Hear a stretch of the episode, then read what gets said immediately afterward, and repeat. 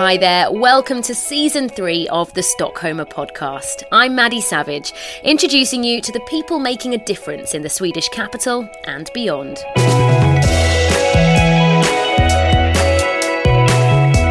I know that I'm a role model. I come from a tough neighborhood. There's never been a black Muslim girl that's made it this far. That's Sherihan Hersi, Cherrie to her friends and fans, one of Sweden's biggest emerging R&B artists. She's also flying the flag for feminism, sisterhood, and looking after your mental health. And she checked in with the Stockholmer right after her first European tour. The Stockholmer. We're recording this in a super cool office in the pretty posh Vasastan area of Stockholm, and that's because this is where Cherrie's PR agency is based. They do PR for a bunch of different brands, so we're surrounded by fur coats, bomber jackets, and people are just starting to have uh, their lunch breaks in the very cool uh, Scandinavian minimalistic kitchen. Uh, but I want to start by saying we didn't fix this chat formally uh, through your PR. It was because you messaged me back on Twitter. So yeah. thank you for that and welcome. Thank you. It's great to be here. A lot of our Swedish speaking listeners will already know your story, uh, but for those who don't, let's just go back a little bit in time. You spent most of your life growing up in Finland until you were 10, and then you moved to Rinkeby in the Stockholm suburbs. So, when did music come into your life? Music's been a part of my life forever, basically, ever since I could talk. My dad gave me CDs when we were living in a small village in Finland where you really couldn't get a hold of R&B music like that and he used to teach me about Bob Marley and everything, even Bollywood music, Somali music, Nigerian music, Swedish music, Finnish music, and all these parts of me and my cultures has helped me to be more open about uh, what I listen to, and that's made me even better as a musician. You know, I started taking it seriously like three years ago um, when I met Leslie Tay and Amir Badr, and they're the executive producers of my album. Um, and how did you meet those guys? Uh, Leslie is from Malmö which is a city down south in Sweden. But I had known them like just around because Stockholm is a small city and he was here all the time. We always talked about going to the studio and making music and stuff like that. But it never really happened until 2014. The timing was perfect because I had grown as a person and I know what I wanted to talk about and I had like been through stuff and that made the music I made today as special as it is, you know? So it kind of worked out for the better. better. You were also facing some resistance from home. Mm-hmm. I read that you, your dad wanted you to become a doctor and your teachers wanted you to study English. Yeah, um, I, ha- I, had a thing for school and learning, and I know my dad really liked that part about me because I always used to read books and stuff but he's also the one that taught me everything I know. So, I mean, as much as he wanted me to become something else, I think he appreciated that part of me as well. Let's talk about your music then. I'm still learning Swedish, so I'm not getting everything uh, that you're wanting to put across in the music, but there's a lot about love, also a lot about dealing with dark times, and a lot about sisterhood, what it's like to be a girl growing up in the suburbs. Yeah, because, I mean, you know, like for me growing up in Finland, uh, my parents were one of the first African families that came to Finland. So. They're from Somalia, right? Yeah, we're from Somalia, and uh, the thing about that is when you're living in a country when there's not that many people people that look like you, you kind of feel lonely, and then there's racism and stuff like that. So, me moving to Rinkeby and finding my friends, the girls that I call my sisters today, that really, you know, helped me to become the woman I am today, to become as strong and as independent that I am today, because I found uh, security in the sisterhood, and that's why uh, most of my songs are about, you know, friendship and loyalty. And so that's why it's so important for me to you know highlight those times in my music.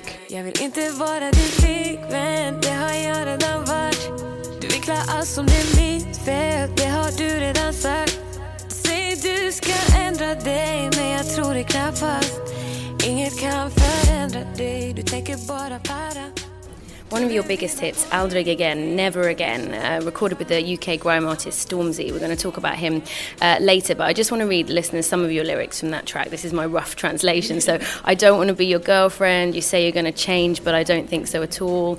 Being alone, I'm the strongest. Never again, never again. I'm sure there's a, a lot of girls that can relate to some of those lyrics. Um, it sounds like you're really passionate about being empowered and not having to be with a guy to be happy. Do you identify yourself as a feminist? Definitely, but like growing up, we never knew what feminism was because no one ever we we never talked about it. But I we lived in a place where you had to be strong as a woman, or else you know you'd pretty much be depressed because we, we I come from a tough neighborhood. So, you know, in my music, I try to talk about um, being empowered as a woman. And as much as I sing it to everyone else, it's it's like medicine for me to, to you know, write these words and send it out to the universe. You talked about Rinkeby, um, where you're from. Uh, you described it as a tough neighborhood. And people listening internationally may have heard of it. It's grabbed a lot of global attention in 2017. There have been some troubles. What's your interpretation of that? It was exaggerated for a lot of years, but during these past like three, four years, it's been getting worse. And like I would, a couple of years ago, I would never feel afraid walking around in my in my own neighborhood, but now you know everything. You have like young kids killing each other over nothing, and the crime rates are going up.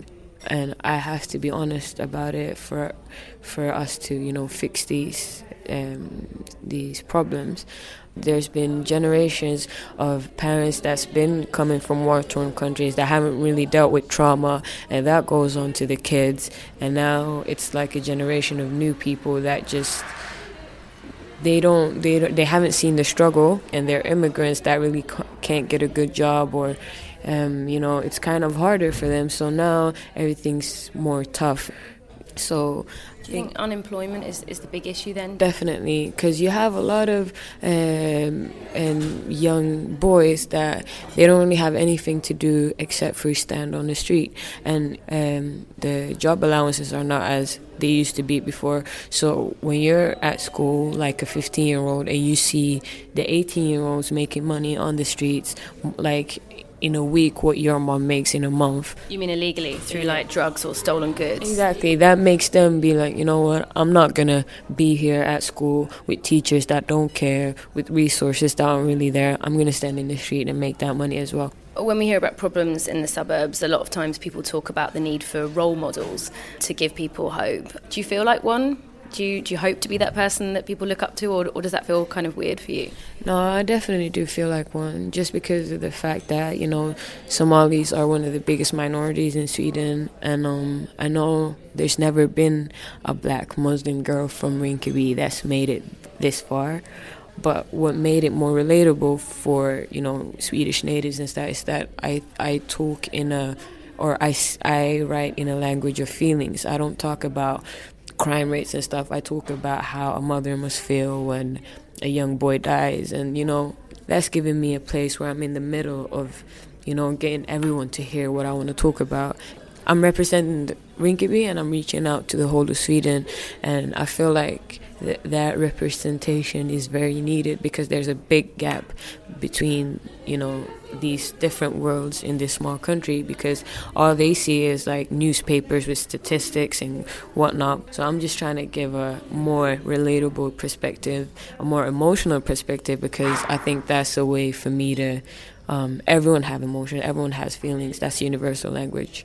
Let's talk a bit about some of your musical collaborations and how quickly they've they've come along. Um, so one track that was quite big a couple of years ago, Hör mig be, if I said that right, oh, by yeah. Michel Dida, and you were alongside some big global names on that track, Zara Larsson, Osei, and then just a year later, it's you doing the vocals, the main vocals, alongside a massive guest, Stormzy. Now, uh, not all of our listeners will know him, but he is he is a huge, huge grime artist in the UK. Um, some of his tracks, "Big for Your Boots," uh, "Shut Up," 54 million streams on Spotify, and you got him onto your track, the one we talked about earlier, "Aldrig" again.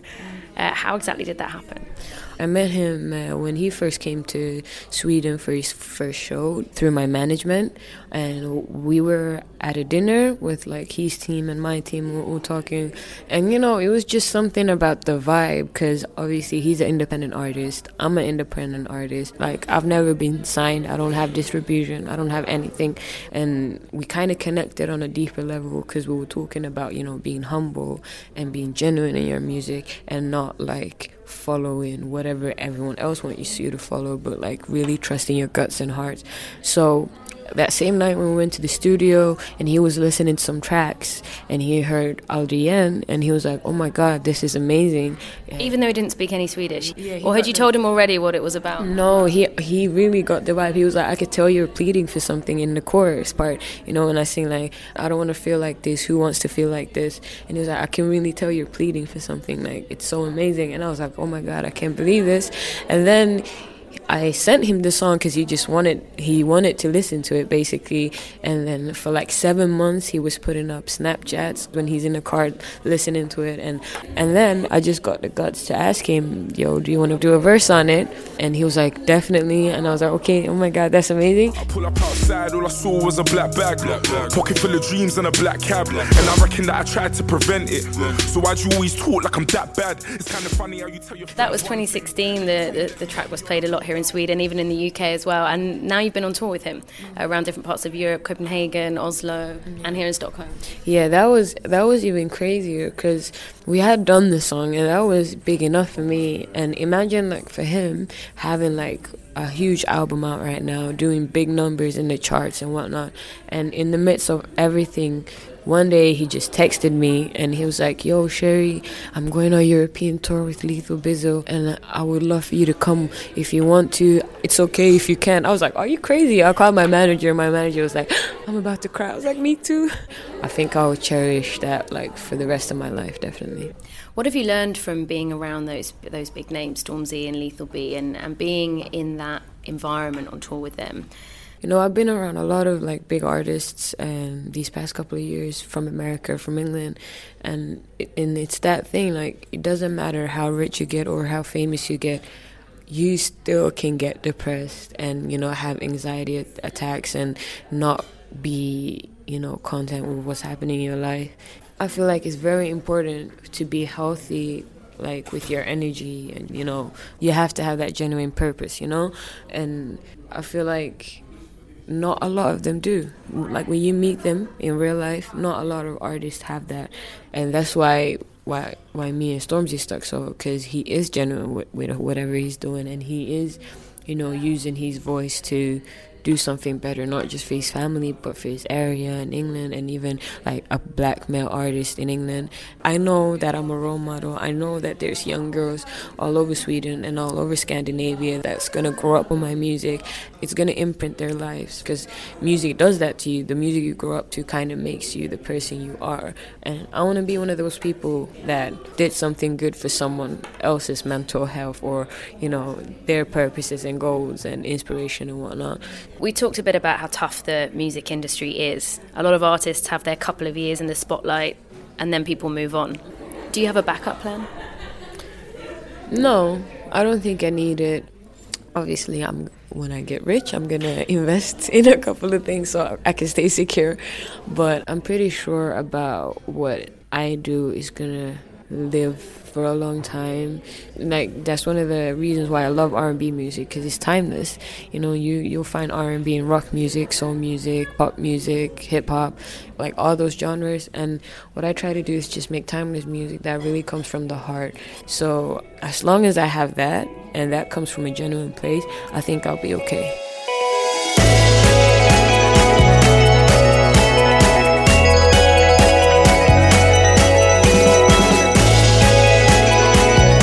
You've been listening to The Stockholmer, an independent production by Maddie Savage.